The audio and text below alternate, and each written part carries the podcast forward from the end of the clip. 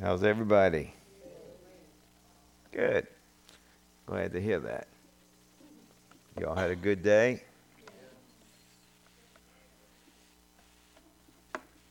And now you're ready for the word. And every day gets better and better. All right? Amen. Amen. We live in great days, best days that have ever been on the face of the earth. Hallelujah. Because why? We hold to a kingdom that cannot be shaken. Amen. Well, let's just lift our hands and let's bless the Lord. Father, we bless you. We honor you, Father. We give you all the praise and all the glory. There's none like you, Lord Jesus. You are the glorious one, the mighty one, the living one. Thank you, Lord, that you are the Lamb you, you, you shed your blood to wash us clean from sin, that we can believe in you, receive you into our life, that you've given us that right and the power in doing so to become children of the Most High God. Thank you, Lord, that our heredity has been changed. Our past has been wiped away, that we're new creatures in Christ. Oh, I thank you, Lord God, that we were made your righteousness. Oh, Father, we thank you so much. Eternity is not long enough to say thank you for all that you've done. No matter what we face, no matter what we deal with, Father, it does not have any authority, any power over us, that we will continue to remain a new creature, will continue to remain children of the Most High God, will continue to be children of your grace and of your favor. Oh, Father, we love you, we adore you, we magnify you, Lord God. We're so grateful and so thankful for all that you are and for all that you do. Father, as we come right now to sit at your feet and be taught of your word, Father, I thank you so much that your anointing comes on the word that removes burdens and destroys yokes. That by that anointing and by the revelation of your word, the power of hell is not able to stand against it. But we will receive impartations into our heart. Life will come into our heart. Thank you, Father, that we continue to grow in your divine nature and increasing more and more and conforming to the image of Jesus, that we walk in, in, a manner worthy of you, pleasing you in all respects, always growing in knowledge and spiritual understanding and discernment. And I just thank you and I bless you and I praise you and give you all the glory for it in the wonderful, glorious name of our Lord and Savior, Jesus the Christ. Hallelujah. Hallelujah, hallelujah. Praise God, praise God. Well, I'm going to ask you to open up to 2 Timothy chapter 1 this evening. And uh, we're continuing to talk on faith, real or not real. Amen. This is our, our fourth week on this. So, you know, the great thing about live stream or whether you get live stream or CDs, you can always go back and listen to them back to back and build. You know, this is not a church where we teach one subject this week, another subject next week. It's always in series all the time, and it builds, builds, line upon line upon line. And you can go back and listen to them all back to back and get the full picture of what's being said. Amen. Amen. Because you know as well as I know, you probably forgot most of last week already. I mean, that's just the way it is. There's a lot that goes on, and, you know, we don't spend all of our time thinking about it. So if you go back and you listen to them back to back, you can really get a, a good full picture. 2 Timothy chapter 1, verse 5. The Apostle Paul here is talking to Timothy, and he says, For I am mindful of the sincere faith within you, which first dwelt in your grandmother Lois and your mother Eunice, and I am sure that it is in you as well. He says, I'm mindful of the sincere faith within you. The word sincere, it means genuine and without hypocrisy. So it has two meanings. The word sincere has two meanings. Sincere being genuine. Now, you know, we've, we've talked about when you take the, the vats, the pottery vats, and you put them into the fire, and they come out of the fire. And some of them have cracks, some of them don't have cracks, okay? The ones with cracks are called insincere. The ones with cracks are called sincere. All right? Because the ones that are insincere, the ones that are cracked, cannot fulfill the purpose. It's just for show. Okay? So the ones that do not have cracks, you could fill them up with water and you can use them for their purpose. The other, tra- the other definition of the word sincere is to be without hypocrisy. And we've talked about in the Greek theater where they would wear the mask. And the actor was called a hypocrite because the actor was not what he was portraying himself to be. So, hypocrite wasn't a bad word, it was just the name of the, the actors in the theater. Okay? But it has become a word that means a hypocrite, you are not what you seem to be. You show off one thing, but you're something else. Okay?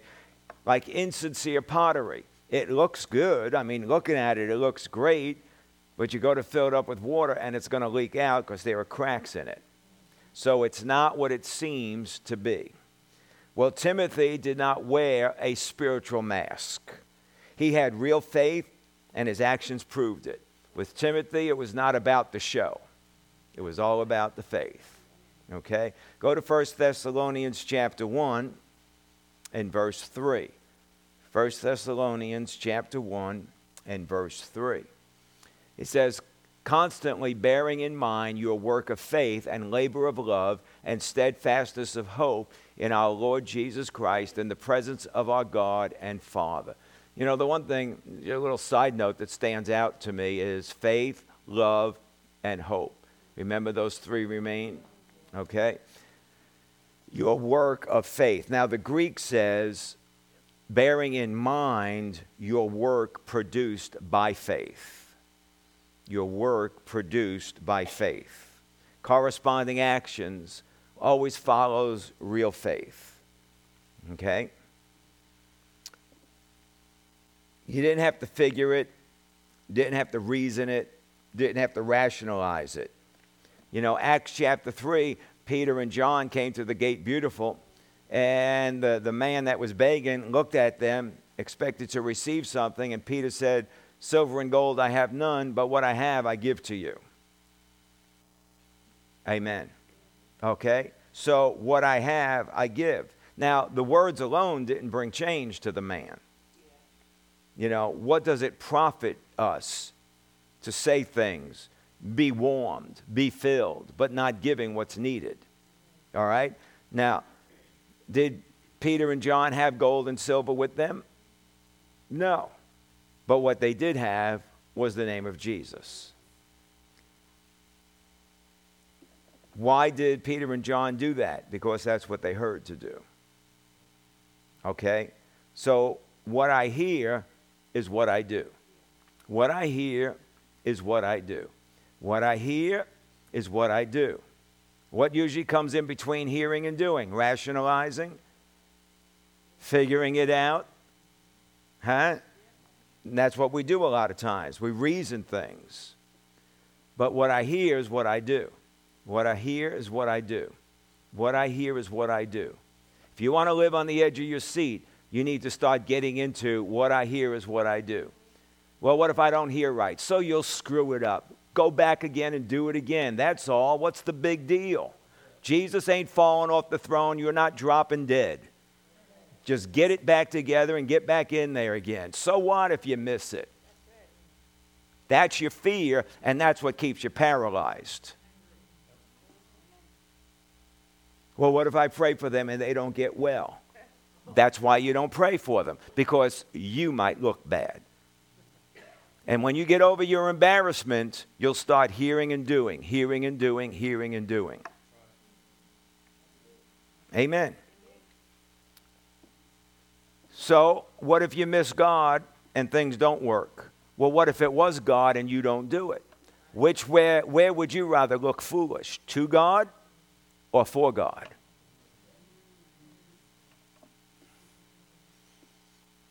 So, some people like to think, you know, I'm, I'm not wise in the things of the world, I'm wise in the things of God. I take the other approach. I'm a fool. I am a fool. I'll either be a fool for God or I'll be a fool to God. What kind of fool do I want to be? Forget about the wisdom because that just makes you want to think you're smart. Just, just take the approach that you're the fool. And you can be a fool for God any single time because God has chosen the foolish things of the world to confound the wise. Amen. All right, that was just a little side note. I don't think it hurt you. So, constantly bearing in mind your work that is produced by faith. What I hear, faith comes by, so what I hear is what I do. Why? Because it's work produced by faith. All right, James 2:17.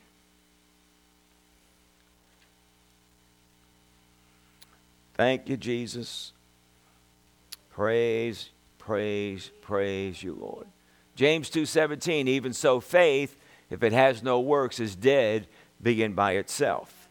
All right, even so. Now we know that before this, and we talked about it last week, James said, if you see your brother or sister in need of food, in daily need, and you say, Be warm, they're in need of clothes, and you say, Be warm, be filled, and you send them on their way and don't give them what they need, it says, What does it profit them? So, even so, or along this line in what I've been talking to you, this is the lesson that you learn from this. Faith without works is dead. Faith without works is dead. So, what does that mean? If I hear and I don't do. If I hear and I don't do. What I heard is dead because I didn't do. Are you with me? Faith without works is dead. The word faith, the Greek, the Greek definition of faith is being solidly persuaded. One who is faithful, loyal, and steadfast. Therefore, they are dependable, dedicated, constant, unfailing, and unwavering. It's, it's a position of being having a rock solid belief and being convinced to the core. See, nobody can talk you out of the new birth because you're convinced to the core.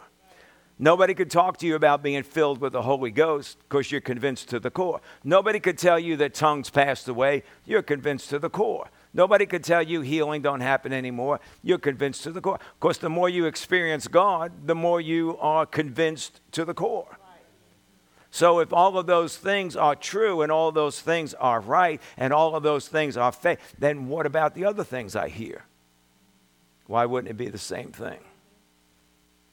So, to have faith, to be solidly persuaded, to be faithful, loyal, and steadfast to that faith, that you're dependable, dedicated, constant, unfailing, and unwavering when it comes to standing in faith.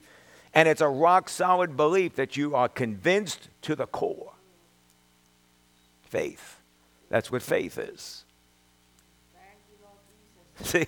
Faith is not, oh, yeah, that's what I want. That ain't faith.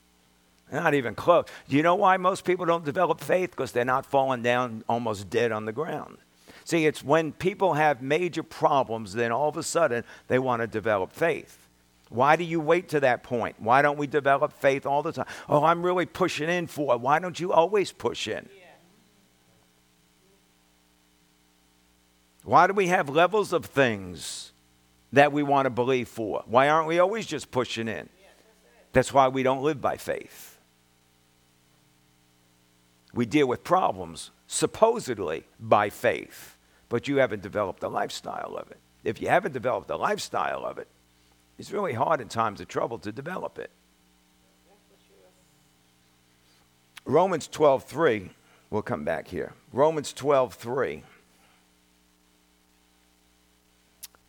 It says, for, though, for through the grace given to me, I say to everyone among you, not to think more highly of himself than he ought to think, but to think so as to have sound judgment, as God has allotted to each a measure of faith or the measure of faith.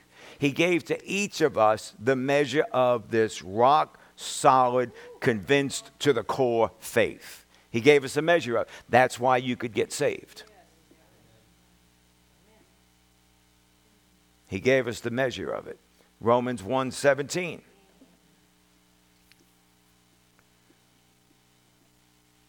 For in it the righteousness of God is revealed from faith to faith, as it is written, but the righteous man shall live by this rock solid, convinced to the core faith. We are to live or pass our life, not deal with trouble but pass our life. Living your everyday, walking around, breathing life in this rock solid faith, convinced to the core. What are you walking in rock solid faith and convinced to the core about today?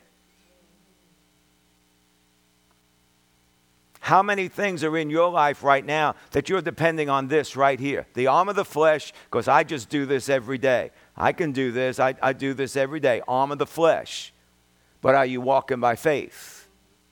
With a rock solid, convinced to the core faith about the things you're doing. Live, live by faith. We could sub- substitute the word live and say breathe. Because when you stop breathing, you stop living. So, in order to live, you need to. So, every minute you're breathing, you ought to be doing by rock solid, convinced to the core faith. And I'm not talking about faith that Jesus is Lord. Well, you're on your way to heaven. We already know that. We're talking about living by faith, living by a rock solid, convinced to the core faith. Ephesians 2 8 and 9.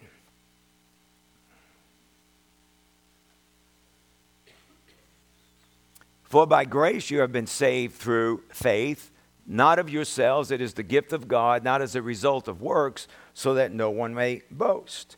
So you got saved by being convinced to the core with a rock solid belief which attached to the grace of God. It wasn't by works, it was by faith. Rock solid, convinced to the core. I need Jesus as Lord of my life. I need Jesus in my life. Is that right? So then, why does it change afterwards? Why would it change after you get saved? You know, Romans 10, 9 and 10 covers salvation. Well, my Bible goes from Genesis to Revelation. So, how much is there in there for you and me to live every day, to get a hold of, so that I can develop rock solid, convinced to the core about something in that word? And it means unwavering, right? Yes. Unwavering, solidly persuaded faithful and loyal and steadfast to the thing that I believe. That I would be constant, unfailing, rock solid, convinced to the core. What does it mean to be convinced to the core? Nobody can pull it out of you. There is not, you know, this is why the Apostle Paul said, What should we say to these things? Who could separate me? Who could separate? I am convinced to the core there's nothing. There's not death, not life, not angels, not demonic forces. There's not persecutions. There's nothing that can come against me and pull this rock solid belief out of me. Amen. And that's why he lived the way he lived.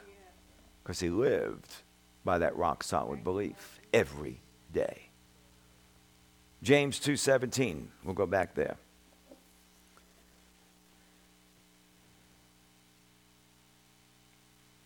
So again he says even so faith if it has no works is dead being by itself. Okay? And he says if if he has no faith and what it really is saying here if he strangely and remarkably and emphatically does not possess actions. Faith if he strangely, he's saying it like this wait, wait a minute, faith, it, it's quite strange and very remarkable that it don't have actions. This is very strange and very remarkable that it don't have actions. Even so, faith, if very remarkably strangely and emphatically does not have actions, then that faith that you say is dead. And the word dead in the Greek means lifeless.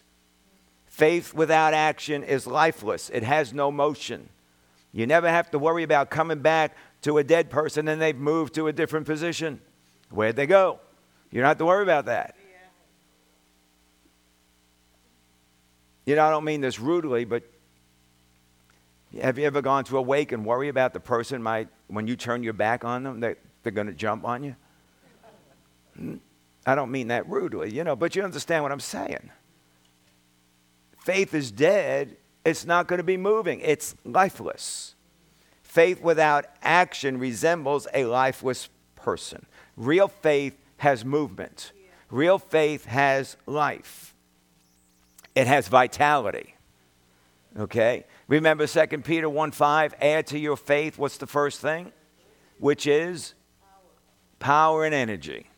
Real faith has energy. I'm not talking about hanging from the chandelier and just, you know, going bonkers and berserk. I'm talking about movement. It moves. The Red Sea, mountains on each side, the sea in front of them, Pharaoh coming up behind them. What was the instructions God gave Moses? Tell my people what? Go forward. Go forward. Why? Because faith always goes forward. That's the energy of faith to move you forward. When we talked about when we talked about that you would that you would get a revelation and, and unveiling within you of the unlimited riches of God's favor, God's glory, and God's grace within you, so that you could be strengthened with might. Because what does that mean? That when I start to get more and more unveiled, I have more energy to move in the direction I need to move in. Right. This is not about sitting still. God don't sit still. Real faith produces energy to do it. Strong and courageous. We talked about that. For what? To do. Strong and courageous to do what faith says. Meditate, he says in Joshua, meditate on the word that you would observe to do it.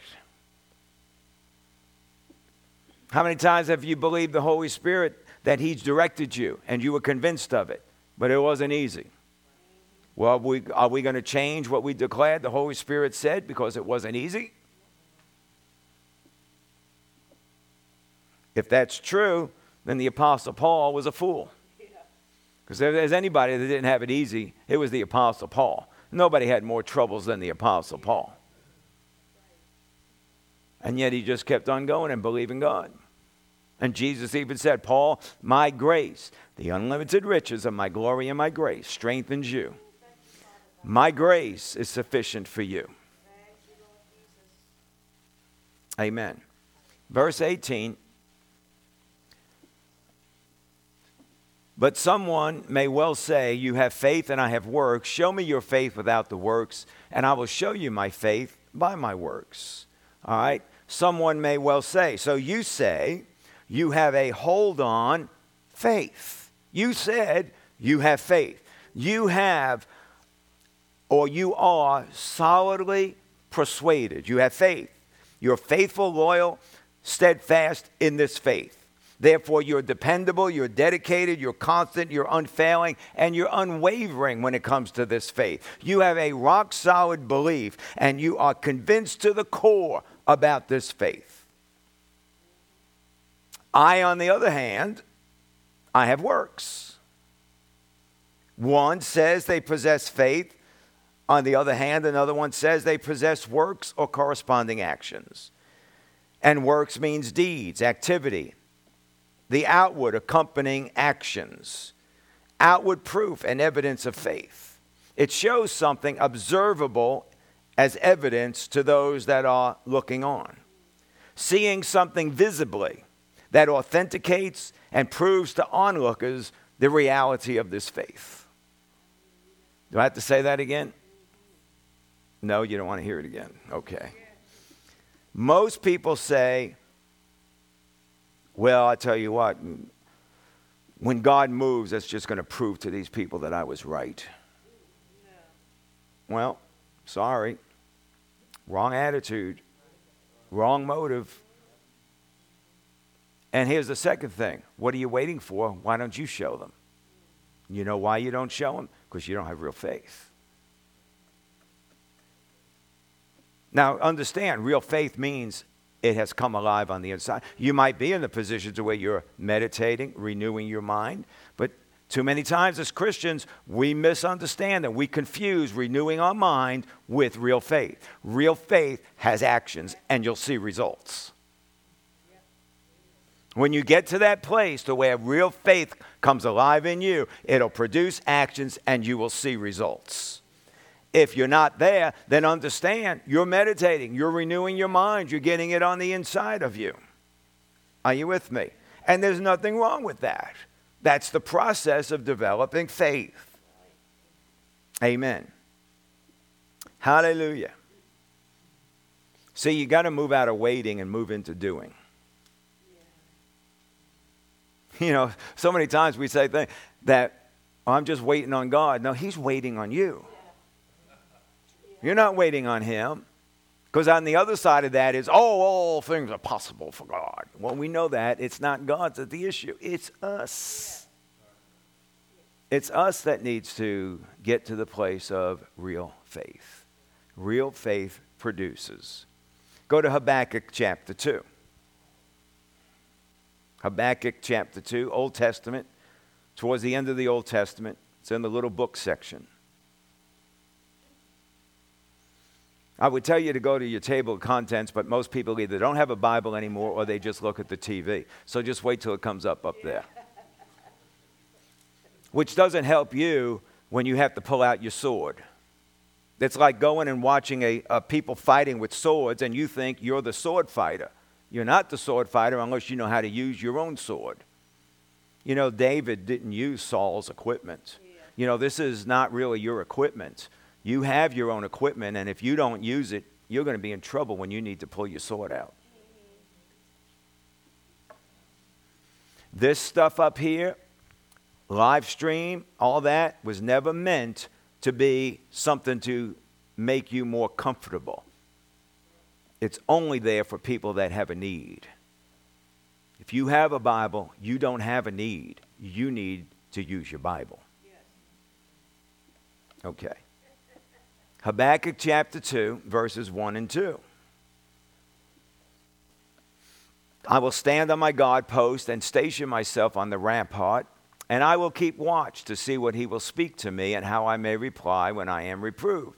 Then the Lord answered me and said, Record the vision, inscribe it on tablets, that the one who reads it may learn. Okay? So, when I hear, I receive vision. When that vision becomes clear, then I can do it. Record the vision, inscribe it on tablets that the one who reads it may run with it. Who's the first one that should run with it? the one that heard it. You don't hear it to go tell everybody else what they need to do. You ain't doing it, forget it. You have nothing to share with anybody. If you're not doing it, you're just sharing a theory. Unless you're a prophet. And we'll just let that go by the wayside. Notice what he said I will stand my God, I will station myself, and I will keep watch. For what? To see what he will speak to me. Well, how will he speak to you? Through the word, through prayer, speaking in tongues, times of worship, sitting and hearing a teaching, listening in your spirit, lifestyle. So you hear from him by lifestyle. This is not about when I have a problem and I run to God. This is lifestyle. This is about setting your nucleus in life, lifestyle. What is my lifestyle? Stand my God, station myself, keep watch to see what he'll say to me. Many Christians say things like, I believe God, I have faith, and they remain in a state of inactivity, waiting for God to do something, rather than looking to God to say something. Most Christians don't wait for God, look to God to say something. They look to God to do something. Oh, God, I need you to do something. And why does God want to say something? So he can do it through your obedience. And how is he going to say something? Again, by the Word of God, through the Holy Spirit, through ministry, speaking in your own human spirit. But we have to have a desire to hear. And we desire to hear for what reason? In order to not know, but do. I want to hear so that I can do, so that I can obey, because that's corresponding actions to what I've heard. You know, when I worked in the uh, automotive business and I worked in this one shop, and they heard that I was a minister, all of a sudden they started looking at me every day because they'd want to see how I'm going to act, how I'm going to react to situations. And your actions and your life is to become evident to every I, I didn't go around the shop telling people you know about jesus and tell people you know you need to believe and tell people about you know as there was opportunity i would. But you know what? They had a look at my life. You know if my life was a life of um, cheating people they're not going to listen to me. If my life was a life of getting upset because the car didn't uh, uh, uh, cooperate with what I wanted to do, and I started cussing, they're not going to listen to me. If I go over and look at all their penthouse calendars with them, they're not going to listen to me. They're going to watch and see how I act because they're going to look at my lifestyle. Because your life is what's evident to everybody. Isn't that what the Bible tells us? It becomes evident to all. See, when it comes to be evident to all, we're talking about the natural unsaved person. We're talking about the carnal Christian, that neither one of them knows anything other than what they see. That's a point of carnality. You only know what you see. You can't see beyond what you see. You judge whether something's God or not based on what you see. It's carnality. Are you with me? Where are we? Back. Go back over to James 2, 218. So therefore, your lifestyle has to be outward into the natural realm where everybody can see. Hallelujah. Hallelujah. For some people, that's not a happy thought. He says, But someone may well say, You have faith, I have works. Show me your faith without the works, and I will show you my faith by my works. Basically, he's saying, You have faith, show me your faith without the works. In other words, demonstrate me your faith without corresponding actions. Go ahead, demonstrate it for me. You just said you have faith, demonstrate it. Show me this faith of yours.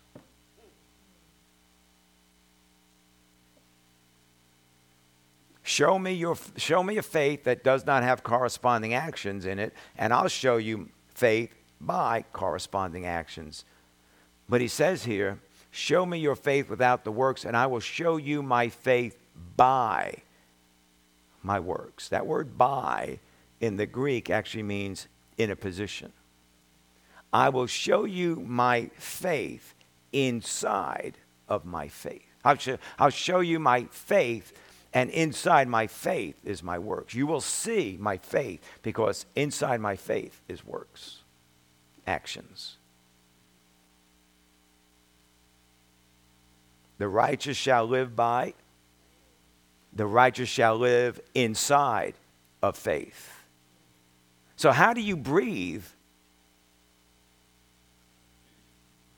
How do you breathe? You breathe every single moment. And if you lose a breath, you're going to get nervous. The righteous shall live every breath inside of faith. And anything you do outside of faith is dead. That's something to think about. Because none of us are there. And every single one of us needs to grow in it. And if you think you're there, come see me later. I'll help you out. The righteous are to live inside of faith. faith without works is works outside of faith. And if you live in that faith, then anything outside of that is not living, it's dead. Dead works. Are you with me?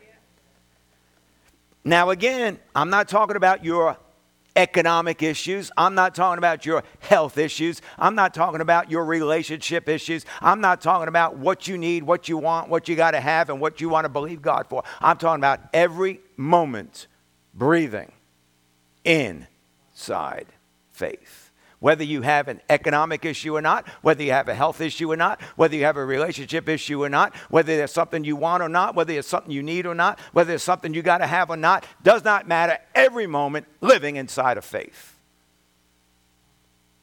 You know what that means? It means you got some studying to do. It means that one hour in church a week ain't going to cut it. Not if you're going to be inside faith on a regular basis.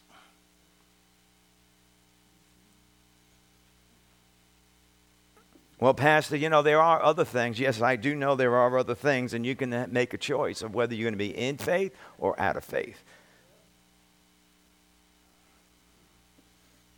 Do you ever wonder why it's so hard when problems come up of trying to get things to work? Because you don't live that way. You got to live that way. See, the unshakable kingdom. The economy tanks. Who really gives a rip? There's a pandemic. Who really gives a rip? Who cares? I don't care what they're doing out there. They're all going to hell. I don't care what they're doing. I'm not getting on the train with them. How about you? Thank you. That's why you're on the front row.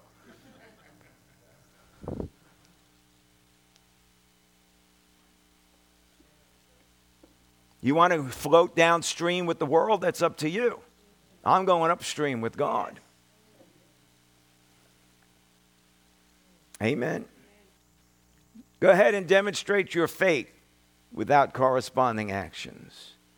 You say you have faith, but if you don't have corresponding actions, you're living outside of this faith and you're not inside faith. You're not passing your life inside of faith. I will show you and authenticate to you and prove to you my faith because it's displayed in corresponding actions. I don't even have to tell you what I believe. All you have to do is look at my life, you know what I believe. I'm sure by now most of you know that I believe in not cussing.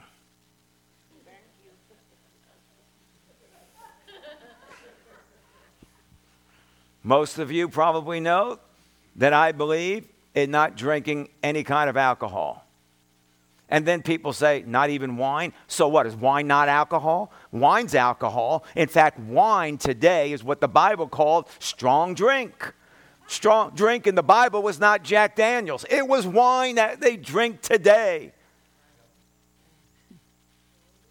The wine that was not strong drink that they used for their stomach was probably 17 parts water and little one part of little bit of, of wine just for the, because they didn't have Pepto Bismol.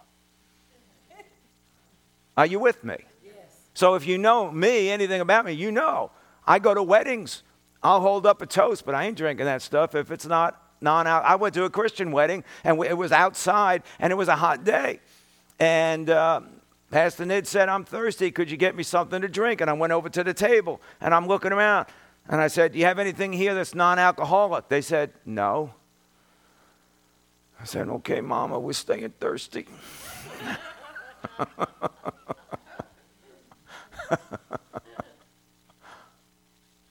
Are you with me? See, but I don't have to tell you what I believe, just have to be around me. I could stand up here and tell you all kinds of things, but actually, you don't know if that's true. You don't know if I'm sharing with you theology, a theory, uh, uh, an experience, uh, or what. But when you know me, because I'm the shepherd of the sheep, and the shepherd hangs around the sheep, and the sheep get to know the shepherd. That's why I have no problem being around you. I don't go hiding someplace like, well, can't be around the people. They're going to get to know me. No. Are you with me? So, again, You say you have faith, but if you don't have corresponding actions, you're living outside of this faith and not inside faith. You're not passing your life inside of faith, living by faith. I will show you, authenticate to you, and prove to you my faith by displaying corresponding actions that brings results. Now let's look at a common example in the Bible in Mark chapter 5. Mark chapter 5, verse 25 through 27, the first part of verse 27. 25 through the first part of 27. And we know this the woman with the issue of blood. And a woman who had a hemorrhage for 12 years and had endured much at the hands of many physicians, had spent all that she had and was not helped at all, but rather had grown worse. After hearing about Jesus, stop. She heard about Jesus. Does she have faith? Yeah. She might, but you don't know. She just heard. Now, how does faith come? By hearing, but is it real faith that she has? Well, it goes on to say she came up in the crowd behind him and touched his cloak, verse 28, for she thought or she said, and she kept on saying, If I touch his garments, I'd get well. So what did she do? She acted on what she believed real faith. See, real faith had corresponding actions. Real faith was not stopped because Jairus was out there. Real st- faith was not stopped because of the multitude being out there. Real faith was not stopped because of the physical condition she was in. Real faith did not stop because of what society thought about her. It didn't stop. Real faith promo- uh, prompted her and moved her into action because it was real faith. Amen. Corresponding actions is what proves faith with results. There's no need to tell others when they can see our faith. Our life being out of the midst of and the nucleus of faith based on the Word of God and the leadership of the Holy Spirit. This should be our life on a regular basis. The church is supposed to be supernatural and not walking like mere men. Like Paul talked to the carnal Christians in Corinth. I couldn't talk to you like spiritual. You're still people of the flesh and you're walking just like everybody else. You make decisions based on just what everybody else does. You perceive things based on what everybody else does. Whatever society says, that's what you go along with. You're just like mere men, you're everybody else. Except that you're going to heaven, but you're living like hell. And he wants the church to be supernatural. Amen. Living daily, every day, in our walking around life out from faith. And my life that is seen is an outgrowth of my faith. Hallelujah.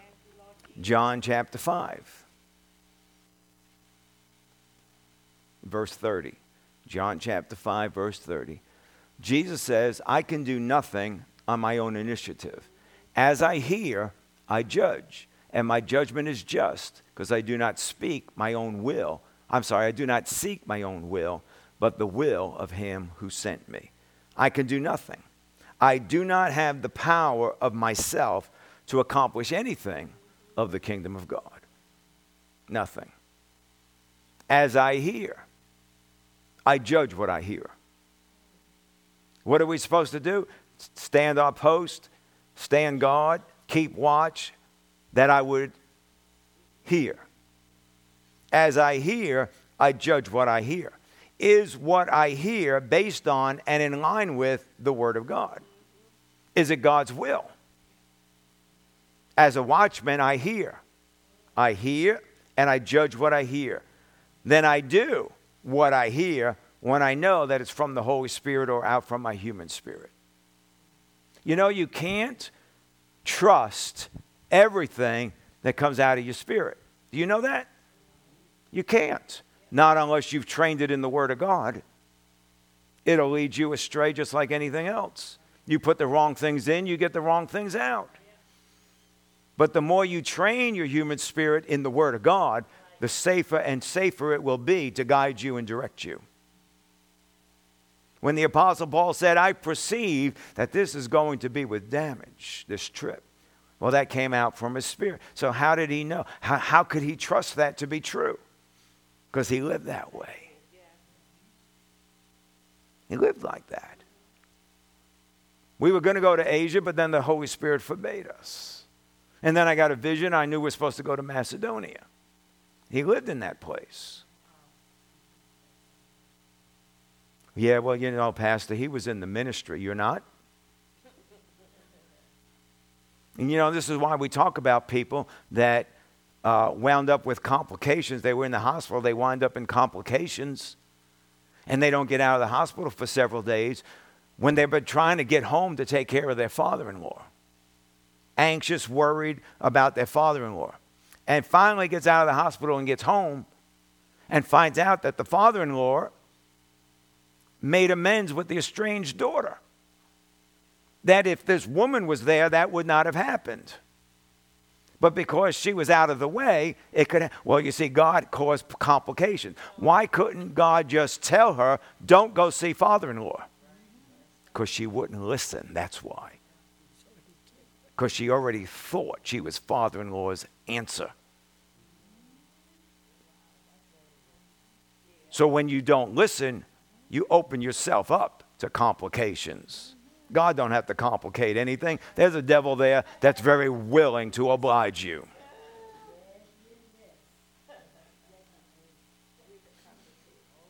See, but what's the difference? She sought her own will.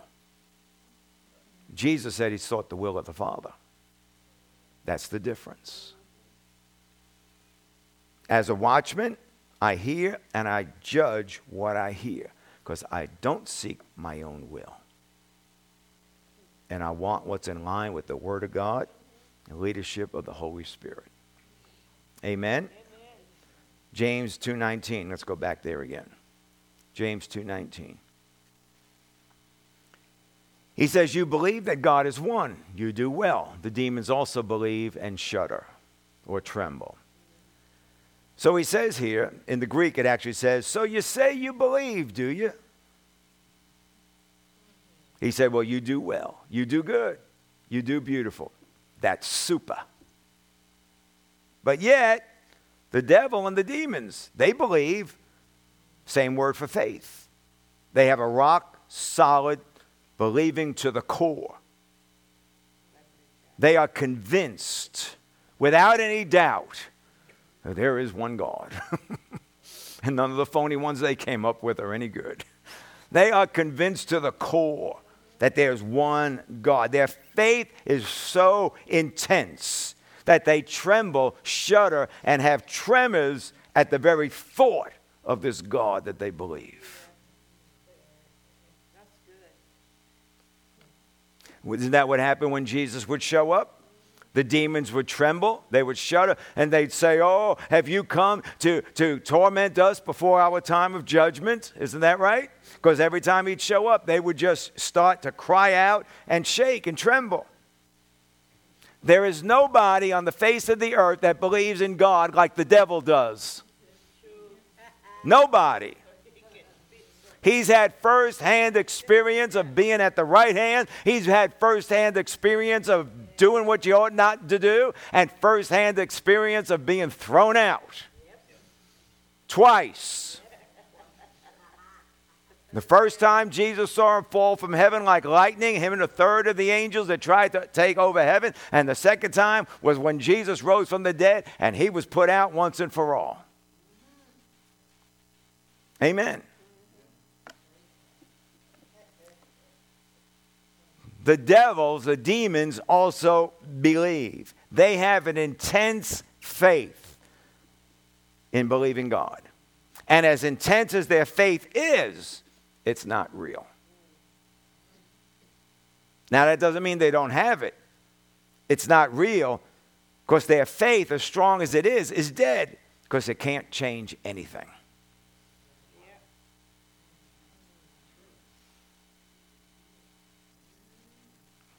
Look at the message translation, verse 19. Do I hear you professing to believe in the one and only God, but then observe your complacency? Observe you complacently sitting back as if you had done something wonderful? That's how people are, aren't they? Oh, I have faith. I have faith. Like it's something wonderful. Like you did something on your own to, to, to develop this faith or to create this faith when it's just a gift. If you have faith, the faith comes alive inside of you, you ought to go, Thank you, Jesus. But that's what he's saying. You're professing to believe, and you just sit there as if you've done something so wonderful. And he says, That's just great. Super. Wonderful. Demons do that, but what good does it do them? So, what is he saying? Don't imitate the devil's lifestyle. Don't have faith that don't do you any good. Have the kind of faith that will create actions. There's nothing they can do. There's, nothing, there's no action at all that they can do in the intense faith that they believe that God is God. Nothing they can do. And that faith is so intense. How many times has, the Spirit of God come on you and you, you felt that on the inside it was shaking and imagine what they're feeling.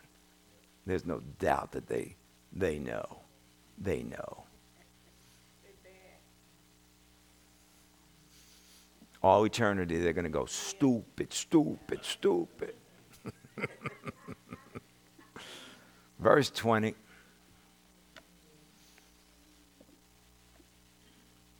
He says, But are you willing to recognize, foolish fellow, that faith without works is useless?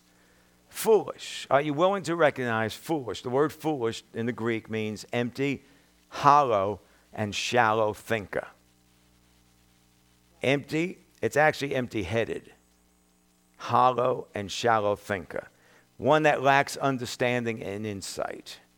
Now, remember in Galatia where they returned back to doing works? And what was works? Works was outside of faith. And he says, Who has bewitched you, O foolish Galatians? Have you not thought about this? Are you such a shallow thinker that you can't see what you've done where you've moved out of faith and over into dead works? And this is what he's saying. Can you not see this? Are you so shallow in your thinking that you do not see? You've moved out of faith to which you've gotten saved by, but you've gone back into dead works again.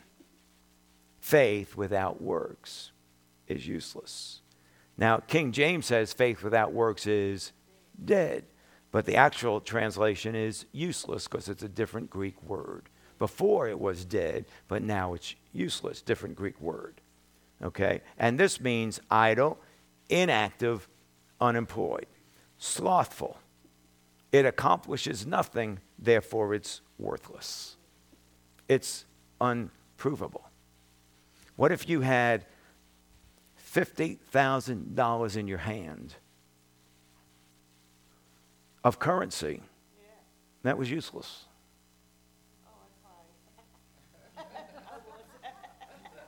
If only we cried over our faith, that was useless. But you see, what do we do? We think, just like you said over there in verse 19, we think we're really something. It's wonderful. I have faith. Really? What's it doing? What is it doing? Is it moving you along? Are you taking steps? Are you increasing? Are you, are you, are you going forward? What is it doing? If it's not doing anything, then you got $50,000 in your hand that's not spendable. Worthless, unprovable.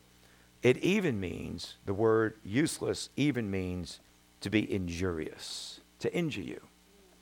Faith without works will injure you. James 1:22. How does it injure you?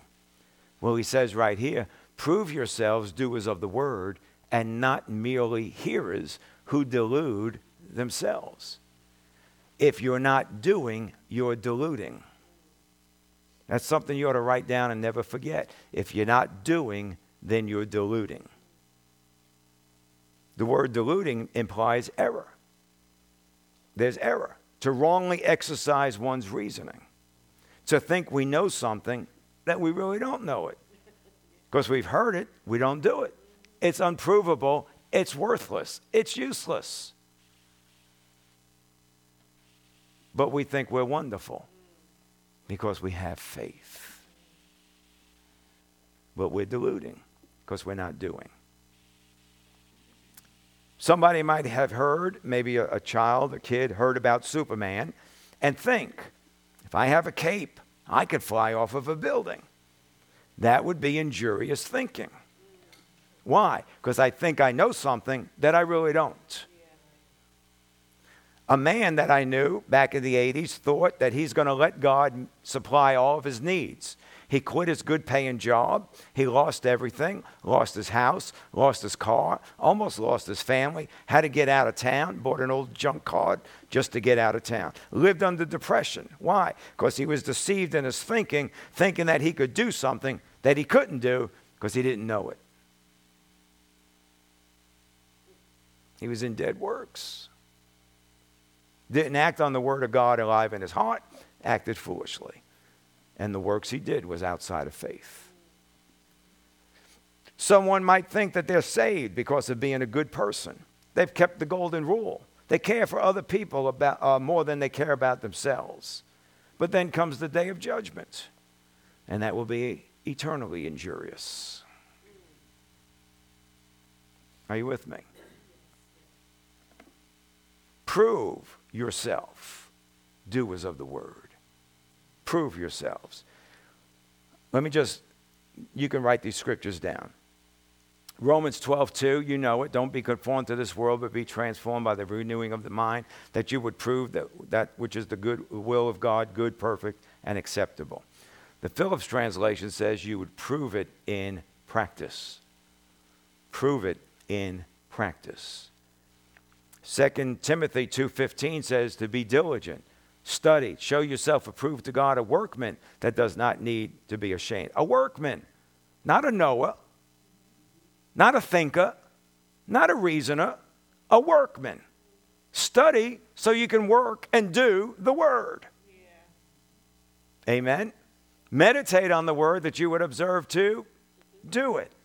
2 Timothy 3:16 and 17. Every scripture is inspired by God, good for teaching, for reproof, for training in righteousness, that the man of God would be adequate unto every good deed. Work.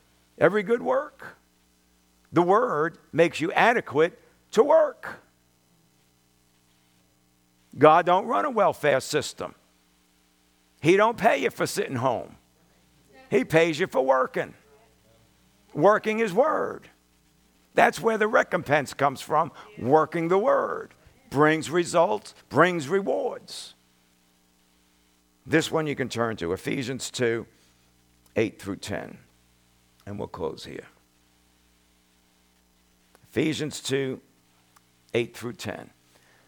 For by grace you have been saved through faith, that not of yourselves, it is the gift of God, not as a result of works, so that no one may boast. For we are his workmanship created in Christ Jesus for good works, which God prepared beforehand so that we would walk in them. He's created us in Christ Jesus for good works, not self works, but God works. And do you think that there's anything that God would have you work outside of His Word? So, good works, God works, is a product of His Word. His Word coming alive in our heart, the soil of our heart growing the seed of the word into faith and instructions that comes from the Holy Spirit. I'm a watchman. I take my post. I stand my guard. I watch for what he would say to me. For as he says, I will write it down and make it plain so that I can run with it and do that which he said. Whether he says it to me as I'm reading the word, whether he says it to me as I'm in prayer, he says it to me as I'm praying in tongues, he says it to me in worship, he says it to me uh, while I'm listening to a teaching, he says it to me through gifts of the Spirit, he says it to me through a prophetic word. However, he might say it, I'm listening.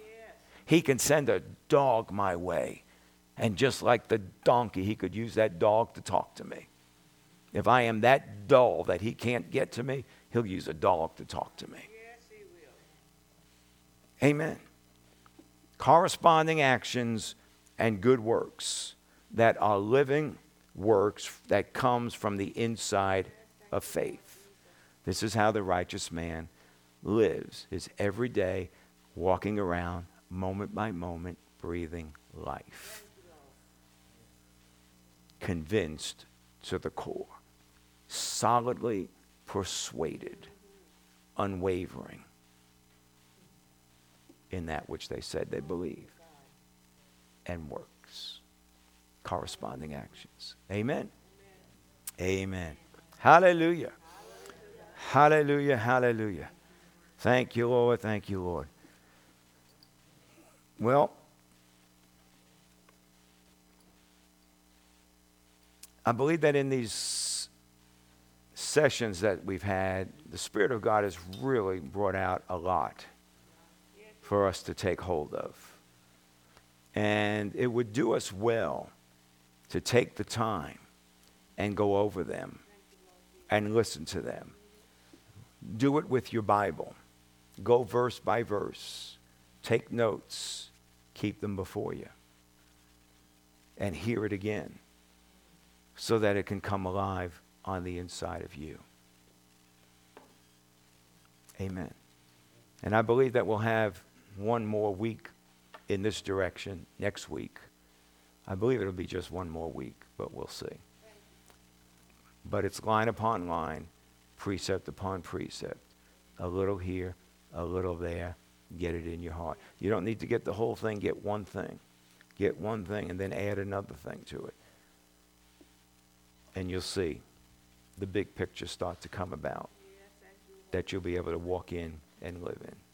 Father, we bless you, Father. Oh, we thank you so much. Thank you for all that you are and for all that you do. Thank you for your goodness, for your grace, for loving us, Lord. Thank you for your word, for your Holy Spirit. Thank you, Father, for grace, for faith, that it's all a gift, that it's produced salvation, that I can live in this salvation because I can live inside the same faith that was in me to be saved. Father, I thank you. We don't move outside of faith into dead works, but everything I do is a product of the faith that is in me. That we develop the habit of listening within our spirit.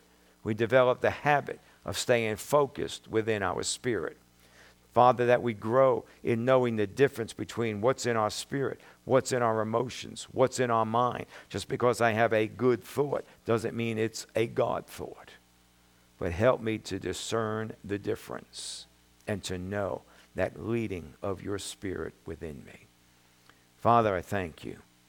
I thank you for it, Father. Thank you for it, Father. Oh, I bless you, Lord. I bless you, Lord. I bless you, Lord. I bless you, Lord. Thank you, Lord Jesus. Thank you, Lord Jesus.